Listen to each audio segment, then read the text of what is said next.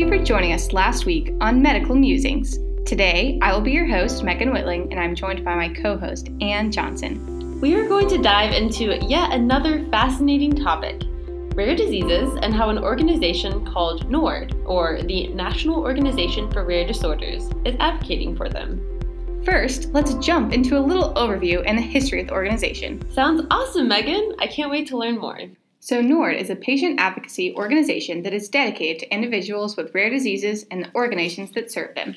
NORD has more than 260 patient organization members, and they're committed to the identification, treatment, and cure of rare disorders through programs of education, advocacy, research, and patient services. Wow, that's really interesting. Yeah, it really is. They work for rare disease awareness and treatment in a few different ways. So, they have a policy team that works with policymakers on Capitol Hill, even locally, to help inform policies that reflect the needs of rare disease patients. And then they also provide patient and professional education and awareness of rare diseases. They have patient assistance programs for things like free drugs and copay and premium assistance, travel and lodging assistance for clinical trials. They also have me- mentorship for patient organizations, as well as research support and disease specific registries. And then they also even have international partnerships. Um, there's a European organization for rare diseases and a Japanese patient association that works with rare diseases as well. So they help to represent the US on both Rare Diseases International um, and with different committees. Who knew that one organization could do so many things?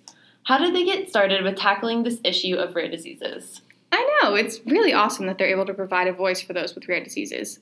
There wasn't a lot of support, actually, or advocacy for these diseases for many years, and many patients had to deal with medical issues alone without even knowing anyone else with their disease. There was also an issue since drug development is very expensive, and it's not always financially incentivizing to develop treatments for rare diseases and disorders. Because of these issues, a small group of patient advocates formed a coalition to unify this community and mobilize support to pass what's called the Orphan Drug Act. So in 1983, the coalition became NORD, um, as we called the National Organization for Rare Disorders. And for more than 30 years, they've been leading the way in voicing the needs of the rare disease community, driving supportive policies, advancing medical research, and providing patient and family services for those who need them most. That's really cool. What is this Orphan Drug Act? It's that's a really interesting point about the financial incentives behind drug development. How did they help solve this issue? Yeah, we don't always think about that, that aspect of medicine, but creating a drug and treatment is a super expensive process. And so, with smaller patient populations, meaning less people who will be able to buy and use the drug, there's both less research and less incentive to develop therapies and treatment for those with rare diseases and disorders. That is what started NORD initially. The FDA and the NIH recognized the need for more resources to be allocated to drugs of limited commercial value all the way back in 1979, and this led to leaders of rare disease and patient organizations to form a coalition to provide advocacy together on behalf of legislation to encourage the development of treatments people, for people with rare diseases. So, only 10 new drugs had been developed before this in the pharmaceutical industry for rare diseases. And so, this was a huge issue.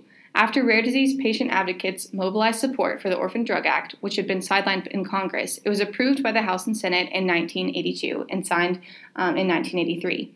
Those same patient leaders then established NORD to continue their collaboration, realizing that alone we are rare, but together we are strong. I can't believe that there were only 10 drugs developed for rare diseases before the Orphan Drug Act was passed. That's crazy. That's why it's important for minority groups to be able to find their voice and have ad- advocacy groups. Sometimes people don't even know that an issue exists until groups like NORD are able to advocate for them and provide that perspective, I guess. For sure, NORD has been able to provide advocacy and awareness for these rare diseases, and without their continued voice, there would likely be a lot less drugs being developed for rare diseases.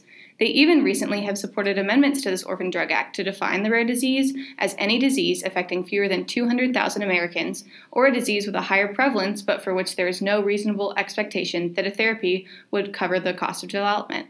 So now we have more treatments being developed for these diseases, and I love that they have a research program too that actually provides grants for the study of disease with limited or no other source of funding.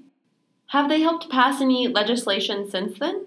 They sure have. Actually, the Rare Diseases Act, advocated by NORD, helps to enhance federal funding for rare disease research and accelerate the development of treatments. That was passed in 2000.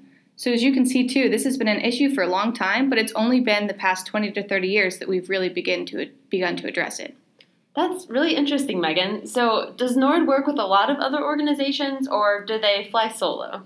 Great question. They actually have a ton of partnerships and even helped to start an annual meeting called ICORD, or the International Council on Rare Diseases and Orphan Products, with representatives from the NIH, FDA, NORD, as well as even some international partners that I mentioned earlier. And they all discuss rare diseases internationally. As of 2007, the NIH is also dedicated to the treatment of rare diseases and established the Rare Diseases Clinical Research Network that has over $55 million in funding for rare disease research. This was made possible by the Rare Diseases Act advocated by NORD and through the leadership of the NIH Office of Rare Disease Research. I love that international discussion is occurring about rare diseases, and I never knew that the NIH even had a rare diseases clinical research network. How cool! Right? It has really raised awareness and opened up an important discussion.